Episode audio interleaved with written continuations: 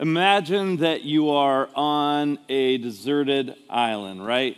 And no one else is there. It's just you. Some of you, you're already like, oh, this sounds great. Like, especially maybe some of you moms, you're like, last year my wife was like, just take the kids and just like go do something. That's what I want for Mother's Day, you know? maybe you're like, I need that deserted island time. Sometimes we need that. But you're on this deserted island and you've got like no concept of Christianity. No one to explain it to you, no one to walk you through it, no one to have a Bible study with you, no one to explain the ABCs of salvation, like nothing. It's just you, and you're there on this deserted island. All of a sudden, a Bible washes up on the shore of this deserted island. Finally, you have something to be able to read, and you open up this Bible now you're reading about God, you're reading these stories about the church with no concept of Christianity whatsoever.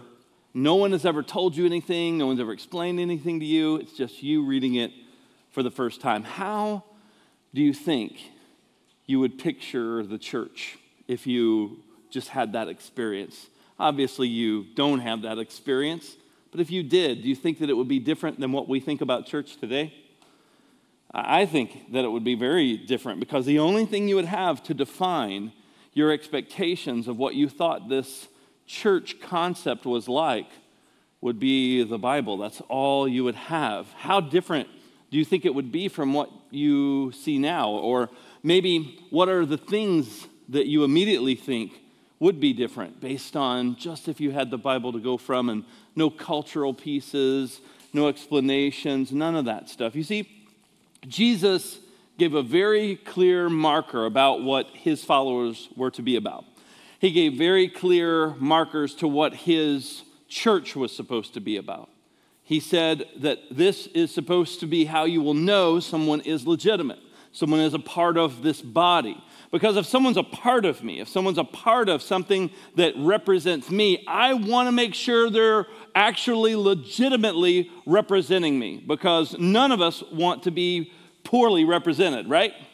If you hire a legal representation, you want to make sure that legal representative is actually representing your values, your beliefs, what you say, the things that you believe are true. You don't want them going on your behalf, explaining something, representing you, and it's completely different than who you are. And so Jesus said, This is the marker, this is the thing that will legitimize if you're a part of this body, the church. It's going to be supernatural. And the reason that it's supernatural is because apart from the Spirit of the living God on the inside of you, it would just be another religious, ritual driven practice. And Jesus described this marker in John chapter 13. Let's see what Jesus uses as the legitimizer to being a part of his body. John 13 and verse 34 he says, It's a new commandment I give to you that you love one another just as I have loved you. You also are to love one another. By this, what does he say? All people will know that you are my disciples if you have love for one another. And I want you to think about this because I mean, it's easy for us to dismiss this concept of love as, yeah, we know that, Pastor Derik. Like, we've heard about the love of God before. We've heard that, yes, Christians, we're supposed to be loving each other. We know this. We're supposed to be making sure that other people see that we're loving each other, blah, blah, blah. We get it, right? And so many people understand this concept, but yet it's something that Jesus elevated and emphasized to such an extreme degree that he said, this is how everyone's going to know that you are legit. This is how everyone's gonna know that you are a part of my body. This is how everyone's going to know that you indeed are truly a disciple of mine, is by the fact that you have this supernatural love. It's gonna be different because it's gotta be different. It can't just be caring for other people because before Jesus came on the scene, people cared about each other. That's nothing new. It even has to be bigger than being benevolent because benevolence existed before Jesus came on the scene. Benevolence was something that's been around for a long time. You see someone poor, you see a beggar, you help them out. You see someone that's lost a family member, lost their home, lost their job, You try to give them something, help them. You don't even have to be a Christian and understand the concept of benevolence. You don't have to be a believer in Jesus. There's people all over our world today that don't believe in Jesus, but yet they're very benevolent, very generous people. So it's got to be deeper than benevolence, it's got to be deeper than generosity. It's something else that is supernatural that Jesus emphasized to the degree that he wanted us to understand and those he was speaking to that day to understand that this is the calling card, the thing that legitimizes you as a disciple of mine, as a follower of mine. It can't just be care. It can't just be benevolence. It can't just be being a nice person. Because, man, there's a lot of nice people that don't know Jesus. It's bigger than that. It's not even, listen, this is hard. it's not even being like a moral, morally astute person. Some people think that following Jesus is just about like behaving, you know, being kind, being obedient, doing all of these things to check boxes to legitimize my Christianity. But Jesus takes it further, man. He takes it further because people were doing these things before Jesus showed up on the scene. So there has to be something supernatural about it.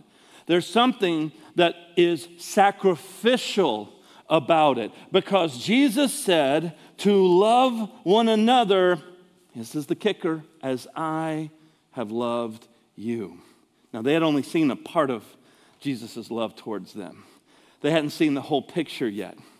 But Jesus was setting them up because he wanted them to understand how far he was willing to go. And he even, before he was arrested, he washed the feet of his disciples. And after Jesus washed his disciples' feet, he said, What I've done to you, now do to one another. And this was Jesus showing them why he had come in his own way. He was showing them the cross through the way that he humbled himself and washed the disciples' feet. And in that same way, this message of love one another the way that I've loved you, he's talking about a supernatural, sacrificial kind of love. Sacrificial that goes beyond just being generous, that goes beyond just being kind, that goes beyond just the normal things that we would qualify as love. And this is what I want us to understand this morning is that I want us as believers in Jesus to emphasize what God emphasizes. I believe that this is what God is trying to put in front of us today is to emphasize what he emphasizes. Go back to the example that I opened up with, the hypothetical island. That if you indeed were in that situation and all you had to go off was just reading the scripture, man, you would think this is really, really important because you would see how Jesus emphasized this idea and this concept. And then I would want to go back and I would want to read and I would want to understand and I would want to unpack the things that Jesus did that were loving, the things he said, the things that he did that, man, were sacrificial.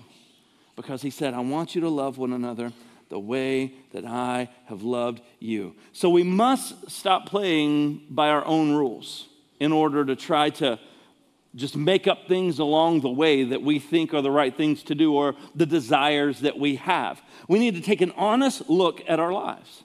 And we need to take an honest look at the scripture. And we must evaluate am I truly emphasizing what God emphasizes? When I look at the scripture, I need to look for God in the scripture. And I've taught you this before.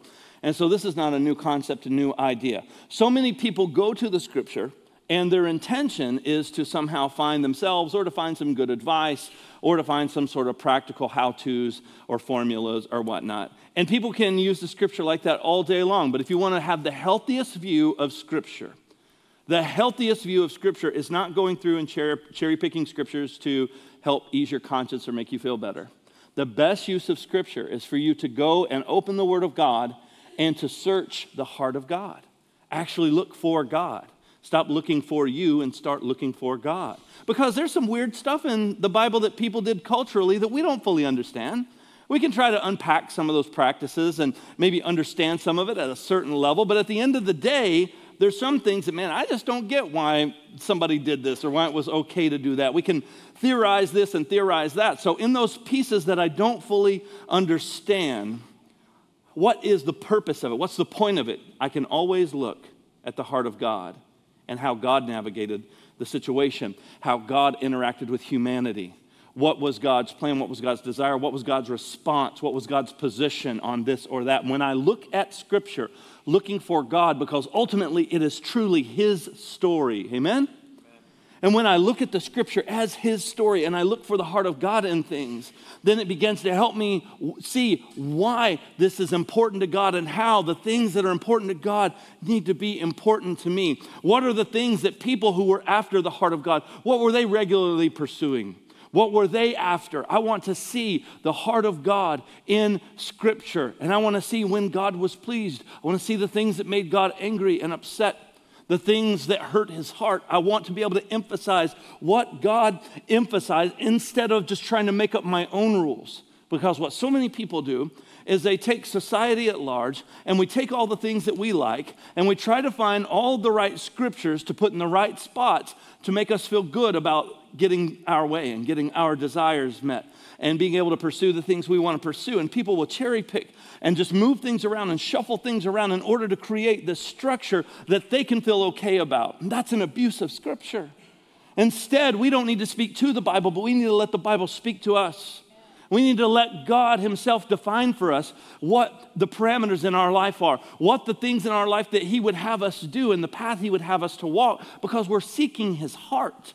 I'm after the heart of God. I'm after the intent of God. I'm after the emphasis of God.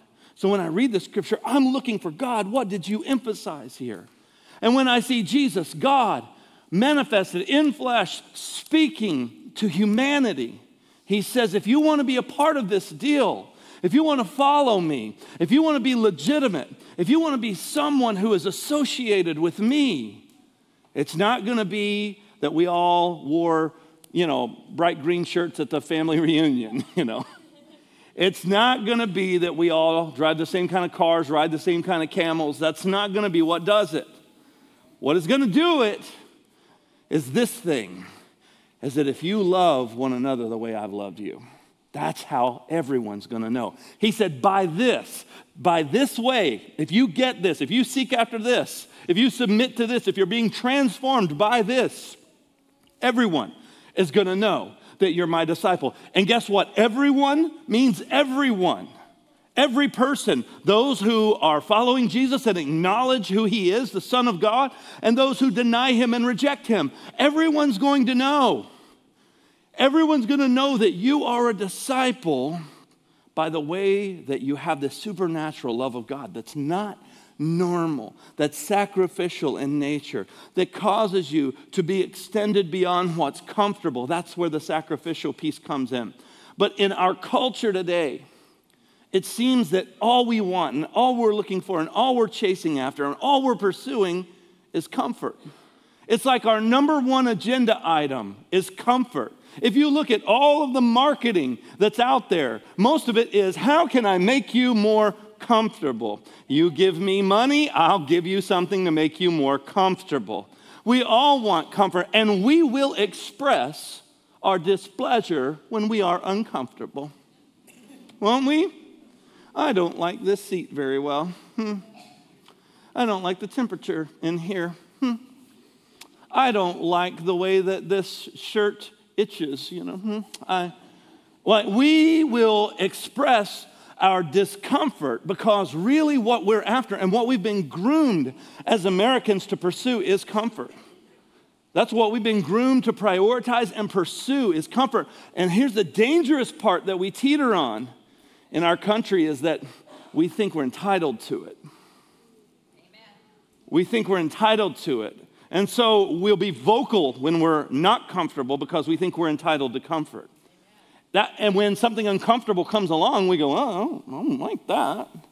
Something someone says, something someone does, something God said in His Word. Oh, I, don't, I don't like that part, Jesus. Jesus is not consulting you or me on what he likes and doesn't like. And so when we pursue comfort, we can often get distracted from this message of love because someone who is pursuing comfort is really all about themselves. And the gospel is the antithesis of this seeking my self pleasure and self comfort. The gospel says, deny yourself, take up your cross, follow me. We don't really fully get that. I don't get that. You don't get that fully. We don't understand that because I don't like to be uncomfortable. I got too hot last night, okay? It's starting to get warm. Like, I like the house to be cold, all right? I gotta make sure that the house is a proper temperature so I can sleep, okay? I've got to preach tomorrow. Jesus, like, don't you know I need my, my, my sleepy time, right? I don't like it when it's too warm. I want it to be just right. I want to be Goldilocks, right? I want just right. I just thought about Goldilocks and the fact that I don't have any hair. That thought just like entered my head. Has nothing to do with the sermon, but I felt it was necessary to say. When we play by our own rules, when we seek our own comfort, man, we're, we're not putting our hearts in a position to deny ourselves. Jesus said the way everybody's going to know is because you do deny yourself, you do take up your cross. Like you are willing to get really uncomfortable on purpose, like knowing you're going to get uncomfortable and still choosing to be uncomfortable anyways, because your comfort is not the priority. Loving your neighbor as yourself is loving God and loving others, and this love being this thing that brings us all together, that binds us together as brothers and sisters in the Lord, and that also not only shapes and forms the way we treat each other, but the way that we interact and treat those who are outside of our family of faith. It changes our attitudes. It changes when things don't go my way. It changes when there's things that come up in life that I don't like or that I don't have any control over. The natural response to something in this world happening that I don't have control over is try to get control over it. Like that's what we immediately try to do. Oh, there's something happening in the government that is out of my control. I've gotta get control over it. There's something happening in my work that, that's out of my control. I gotta get control over it. There's something happening at school that I don't like. I gotta get control over it. There's something in my home happening I don't like. I gotta try to get control over it. Our natural response when something is happening that we don't like is to try to get control over it, to try to fix it in our own strength. And can I tell you, that whether we have the opportunity to influence or control outcomes in our lives that will make us more comfortable, or whether things go the opposite direction and we are out of control and we don't have control, our goal is not to gain control, but our goal is to still love in the middle of being uncomfortable. That's a supernatural kind of love. That's a God kind of love. There were things happening to Jesus all along that other people were doing. And, and the temptation was get control over it. Call 10,000 angels, right? Rescue yourself off of this cross. Get control over this pain that's being inflicted upon you. Take control over it. And he had the ability to do it. At any point, he could have taken the show back and said, No, this hurts too much. I'm done. I know how these people are. I, I don't want to. I'm, I'm out. I'm out. And Jesus could have done that. And Jesus had the power to do that, to take back control. And still, he didn't. He said, Lord, Father, nevertheless, your will be done. If this cup could pass from me, man, oh, I see what's coming, but nevertheless, not my will. Hanging up on the cross, what does he say when everyone's mocking him, spitting upon him? He says, Father, forgive them, right? There's a sacrificial love he's modeling and carving out what he said in John 13, 34, and 35. He's modeling what he showed his disciples by washing their feet. It's this uncomfortable, intentional emphasis that he puts on things. Let's go over to Mark chapter 7. Mark chapter 7 and verse 1. It says, Now when the Pharisees, those are the religious leaders of the day, when they gathered to Jesus with some of the scribes who had come from Jerusalem, they saw that some of his disciples ate with hands that were defiled, that is, unwashed. For the Pharisees and all the Jews do not eat unless they wash their hands properly, holding to the tradition of the elders. And when they come from the marketplace, they do not eat unless they wash. And there are many other traditions that they observe, such as washing of cups and pots and copper vessels and dining couches. And the Pharisees and the scribes asked Jesus, they said, Why do your disciples not walk according to the tradition of the elders, but eat with defiled hands. And he said to them, Well, did Isaiah prophesy of you, you hypocrites, as is written, This people honors me with their lips, but their heart is far from me. In vain do they worship me, teaching as doctrines the commandments of men. You leave the commandment of God and hold to the tradition of men. And he said to them, You have a fine way of rejecting the commandment of God in order to establish your tradition. Wow, Jesus. I mean, all they had to do was wash their hands, right? And you think this is a, you know, a, a, a really intense response for something so, so minor in our view. But you have to understand what was actually going on here. This comes from the Jewish ritual of one of the purification laws, as someone would be impure or they would be tumah. And if someone was tumah, they were defiled. And here's what the Jewish people believed. And this was also explained to us when we took our trip to Israel that they believed that defilement could be passed by touch.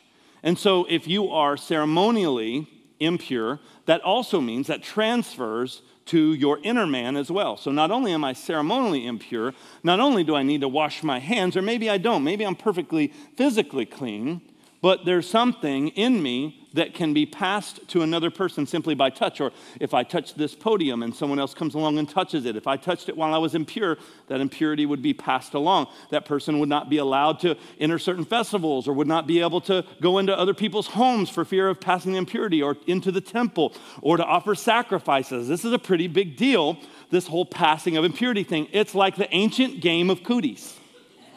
it's really what it is you know, and there was no circle, circle, dot, dot, you know, in the day to make you exempt, right?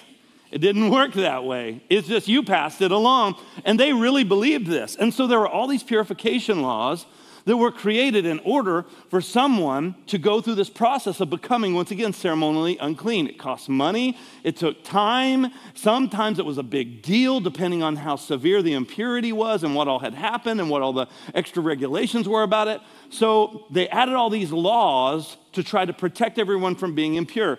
And so, what was actually happening when the Pharisees and the scribes got upset with Jesus' disciples for not going through this purification process in order to eat and drink, he wasn't saying your guys are dirty and need to wash their hands. He was saying, why are you allowing your disciples to remain impure? And why are you letting these impure people in our presence? Why are you letting these impure people around us to spread their impurity? It was really a criticism and a knock towards the disciples. They weren't concerned about the tradition. What they were concerned about was trying to point out that Jesus and his group, his disciples, were a bunch of impure people who were spreading impurities. And so it was a much deeper criticism. And so now you can understand why Jesus' response was so strong. And if you keep reading the text, he goes a little further into talking about impurity, and it'll all start to make sense. And you're like, oh, it wasn't just about washing hands or anything like that. It was about this whole impurity law. And so Jesus is like saying, my guys aren't unclean and impure like you accuse them of being. And then he starts talking about things that actually make you unclean. And then as you keep reading, the disciples, even though Jesus had their back, they didn't even get it. And they're like, well, Jesus, so, you know, like, like what, what, what makes us clean? And, and Jesus starts talking about like bodily functions. And he starts like helping them know it's not the thing on this outside, but rather it's the things on the inside. It comes from what's inside you, you know, like food and like going to the restroom. And he talks about this in plain language to help them understand what actually defiles someone. And so he's talking about it's something from within, and he's trying to help them understand their need because they just think their need is to follow the rules and do all the right things, and then I'll be pure and I'll be right. And Jesus is saying, No, all these commands, all these traditions, all these things you guys are doing, you're actually ignoring the commandment of God the whole time to prop up your tradition. You're more concerned about people following your tradition than you are the commands of God because the commands of God shows that you have a heart towards God. Obeying and following his commands shows that your heart is actually being softened towards God, not just towards this outward appearance of being ceremonially unclean. You see, it's important that we understand as a church that we must focus everything we do around pointing people to God. Otherwise, we run the risk of people falling love, in love with a leader or a program, and they fall in love with a tradition, or they fall in love with some ministry, or a way of doing things, and we're not pointing people to the heart of God.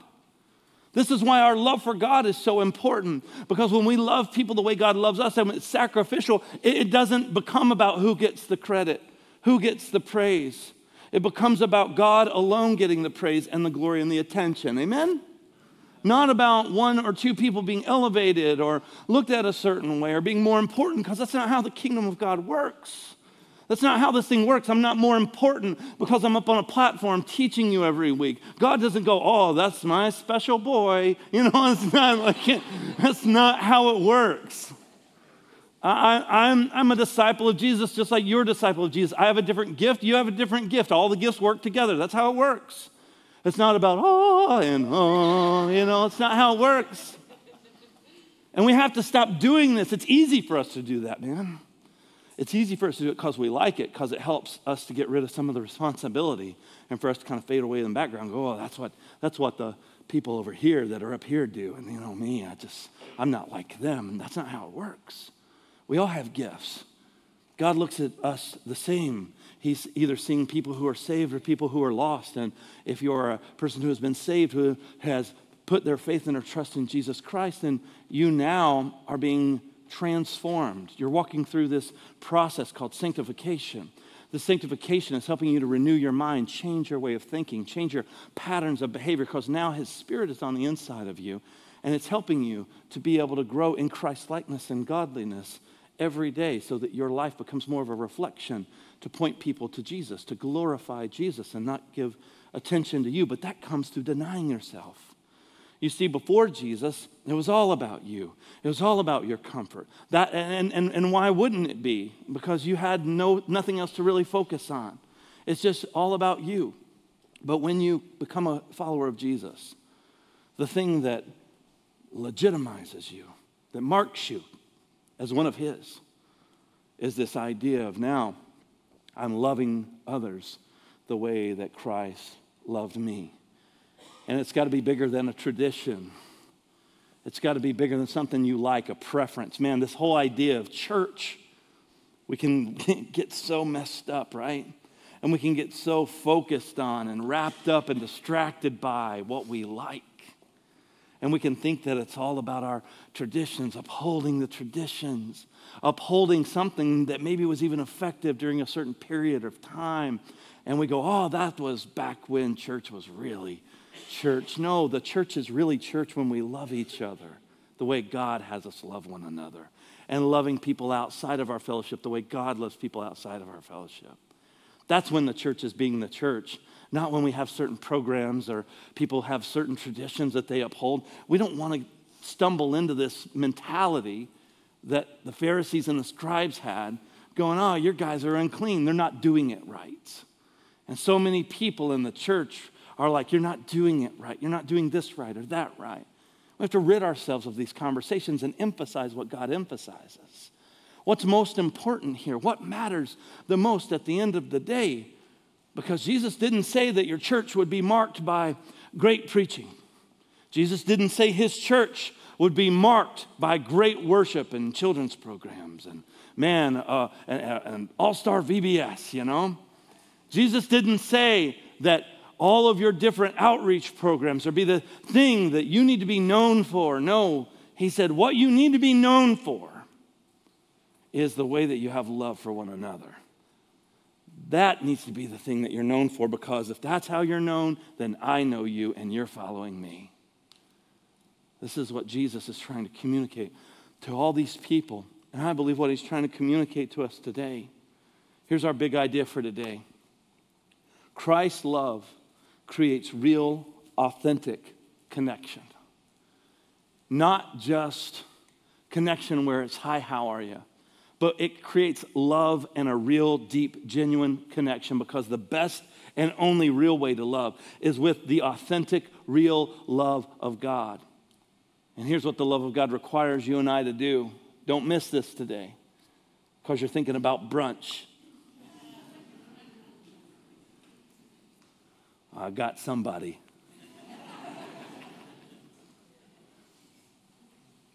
it's the love of God requires us to be vulnerable.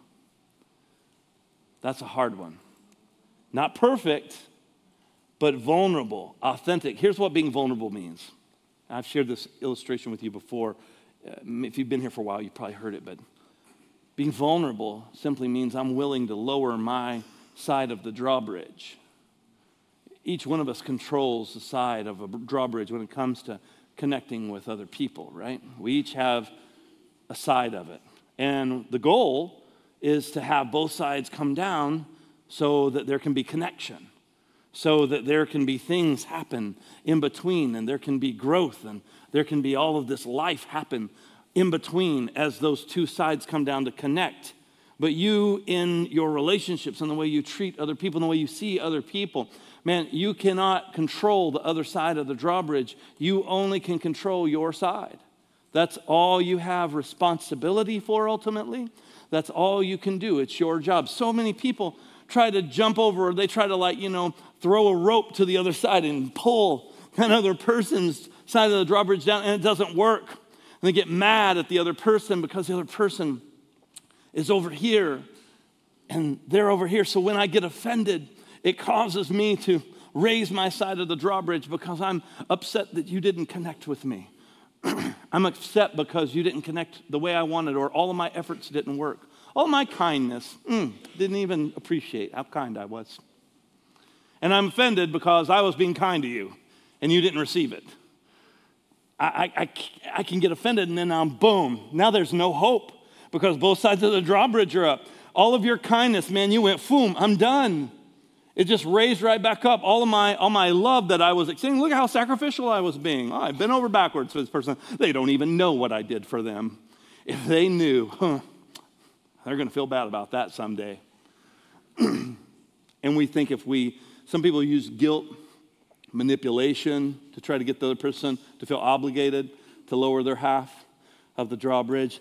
Some people use those types of tactics to try to make someone, well, I guess I gotta I gotta, you know, reluctantly have connection. But that's not how God wants us to have connection. That's not how God wants His church to operate. That's not how this love and this sacrifice and this servanthood thing works. It works when we are vulnerable. Our vulnerability allows us to lower our side of the drawbridge and, oh, man, I'm vulnerable. I'm here. I'm running the risk. I'm over here, but I'm going to love. And I'm going to choose to love. And I'm going to choose to be authentic. I'm going to choose to be real. I'm going to choose this and I'm going to be consistent with it because as I'm consistent with it, God is over here working behind the side of the drawbridge that I don't even know is going on, man. I don't know what else happening. And if I get the benefit of this other person lowering their half of the drawbridge, we do have that connection. I can share that love of God with them, and I can have that connection with them. You see, our stories connect us. Every one of us has a story, and every story matters. All these things matter with our lives and being vulnerable because we find out that other people have issues too, not just us, right? Isn't that always like super encouraging? When you find out someone else is messed up like you are? Isn't it encouraging when you find out that someone else has like marriage issues that you thought had the perfect marriage and had everything together? That they have fears, struggles, doubts, all those other things that we just assume that people that we look at from our side of the hill, and we're going, man, I guess that person's just got it all together, and I'm just the guy who can't figure it out, or I'm the lady who just can't figure it out.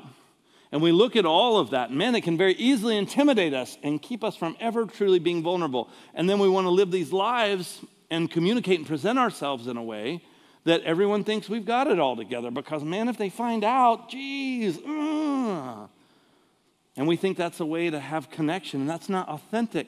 That's not the type of love Jesus was talking about. He's talking about this real, authentic, vulnerable connection that we are to have. Not these perfect ideas of everything being, being, being perfect in our lives and everything being figured out. No, I'm following Jesus and I'm growing in following Jesus and I'm willing to be connected. I'm willing to be vulnerable because our unity and our love and our vulnerability is going to lead other people and point other people to Christ. You see, we're supposed to be known for our love the love that's real, the love that's authentic. It requires us, if we're going to be authentic with this thing, it requires us to be vulnerable. To love well means that we lead with being vulnerable, not trying to impress, not trying to deceive someone into thinking we're something that we're not, but us being truly real. Because what that does is it creates a vital ingredient for connection to happen, and that is trust. Trust is earned when we lead with clarity, with transparency, and with consistency. That's where trust is earned. Trust is earned when we lead with clarity, transparency, and consistency, when we live our lives that way. This is what Jesus said that they will know you are my disciples if you have love for one another. If I'm going to have love, if I'm going to have connection, if people are going to come to Christ, man, I'll tell you what, I've got to be a bridge builder. I've got to be someone who is building trust. And the only way that I'm going to do that, man, is if I'm if I'm clear with my intentions, clear with who I am, authentic, vulnerable, if I'm consistent in my life, in my relationships, that they're not seeing me talk one way over here and one way over there, that I can build and strengthen those bonds of trust by being transparent.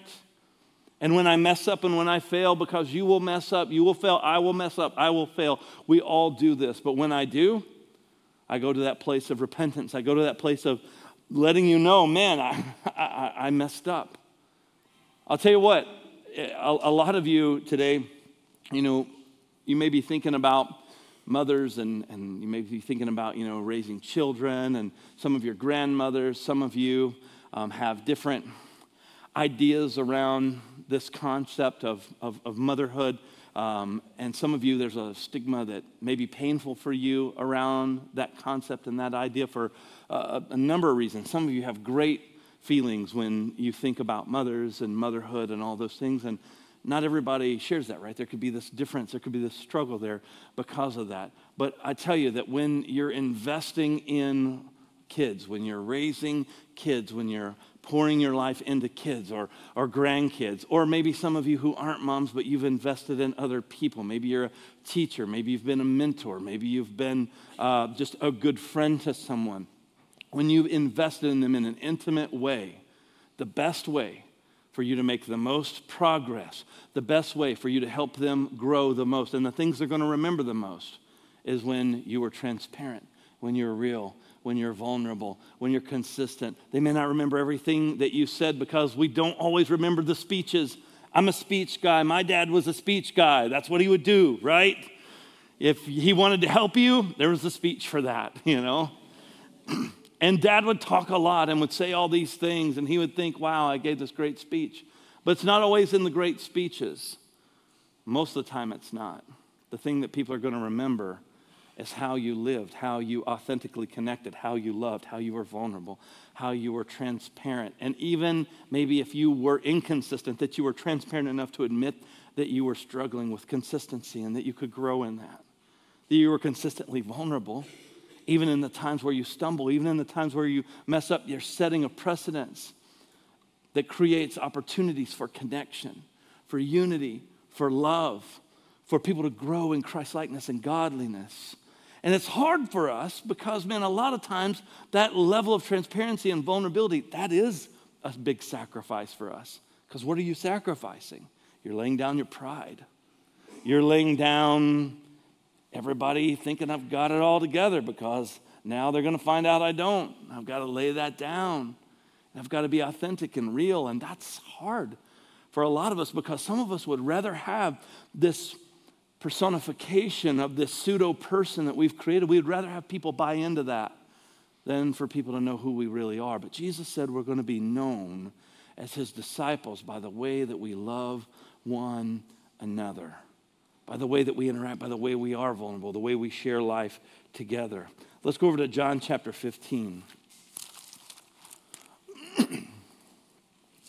John chapter 15 and verse 9. Jesus said this As the Father has loved me, so have I loved you.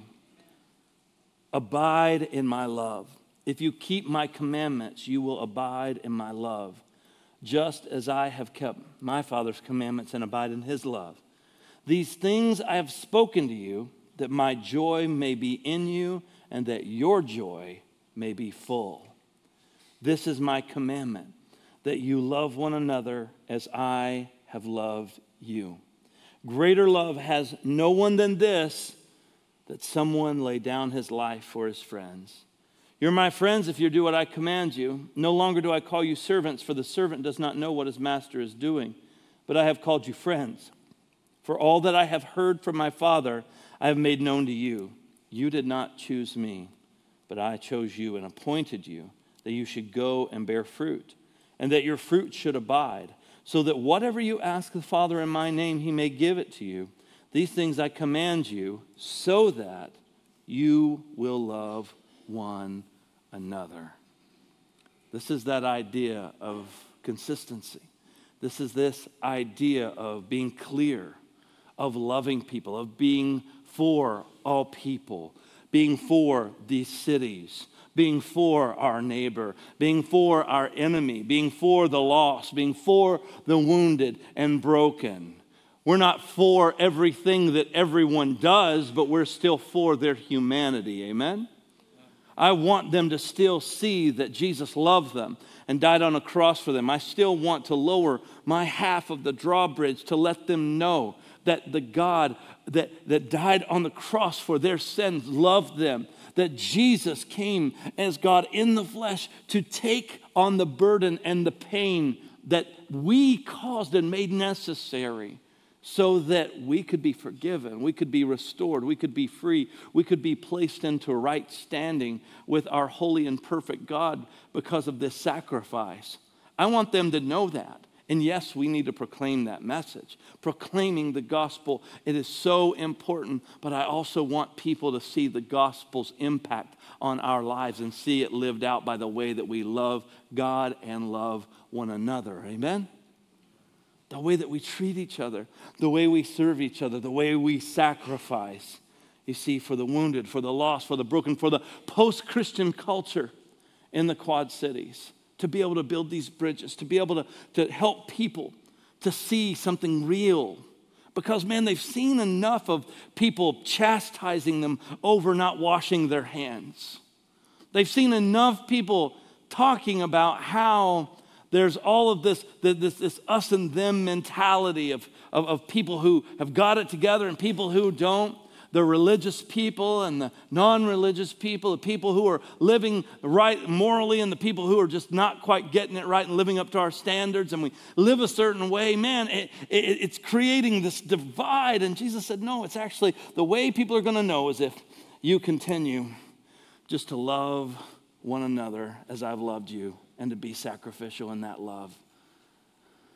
To not think of yourself more highly than you should. Man, I can't force other people's have to come down, but man, I sure can keep loving people the way that God loved me. Amen? And it changes, it influences. And some people, as God works on their heart, as perhaps their eyes are open, as perhaps they continue to see something different not something, cha- not something where someone's chastising over them, not washing a pot right or washing their hands right or not getting it right, but where they see something, people begin to get curious. They begin to lean into that and they want to know is it real? Is it real? Are you real? Are you, are, are, are, you perfect because you're intimidating me? No, no, no. I, I'm, I'm flawed too, man. I've got issues. I've got things God's working on me, but I'm trying to grow in this love of God. It's changing me. I have a story to share, I have a story to tell. I can lead with that authenticity, with that vulnerability, and it helps to make an impact that's going to last beyond our lifetime. You see, we need to lead the way in our homes, we need to lead the way in our relationships, both with people who are Christ followers within the context of our church family and with people who don't yet know Jesus, or maybe like most of the Quad Cities, people who have been in church or have heard the message of the gospel, and they have rejected that message. Because we need to make this connection by leaning into vulnerability, not with perfection. So I want to challenge you today. As you think about this on this Mother's Day today that we celebrate, and, and we're so thankful for mothers and their influence and their impact, and how God has just used them in powerful ways to, to do some incredible things uh, we're so thankful and we hope that all the mothers that they've just feel loved and, and celebrated today. And, and I, love, I love that. love that connection. So I want you to enjoy that. I want you to have those moments if you have those plans made. And I want you to have those times. I think that's special. That's, that's awesome. I don't want you to lose sight of that love of God that's been shed abroad in your heart. I don't want you to lose sight of how great God has loved you and how that love has impacted you. Because as we search the scriptures to know God more, as we search the scriptures and lean into knowing Him more and how He's loved us, it begins to shape the way that I think. It begins to shape the way I act, the way I react. Because, man, you should have known me before the love of God got a hold of my heart, right? How many of us have a story like that? How would we react to things when things didn't go our way? It should be different now that He's in us. It should be different now that He's influencing us. And as I grow in that, and other people begin to see that and become the benefactors of being treated differently by me, then they're really ultimately being treated differently by the love of God in me. And so it's flowing in me so it can flow out of me. That's the life you and I are called to live. We need to live it in our homes. We need to live it in our, in our uh, workplaces. Some of you where you go to school. Some of you where you may interact with neighbors, and family members, and friends, and all those different things, man, should be influencing and impacting us. Should be making us different. It's not just where I get to a certain standard of morality and I go, okay, I hit cruise control from this point on. No, no, no.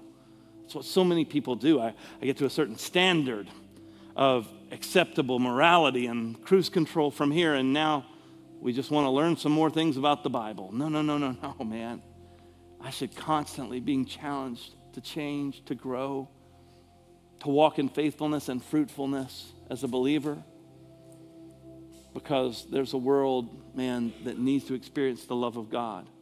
And Jesus said, man, my church, my body, my followers, my disciples, the way you're going to know, the way that everyone, all people are going to know, is by the way that they love each other.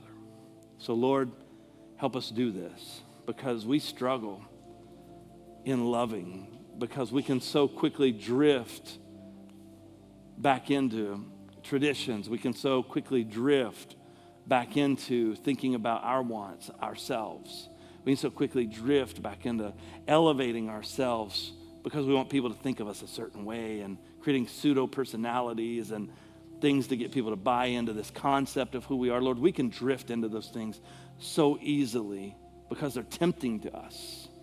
Lord, help us to walk away from those types of temptations and to seek to know you, to know your heart, and that your love would have such an impact on our lives Lord, that we would begin to love you and love others with a supernatural kind of love, a sacrificial love that would change us forever and change those around us with the gospel. In Jesus' name, amen.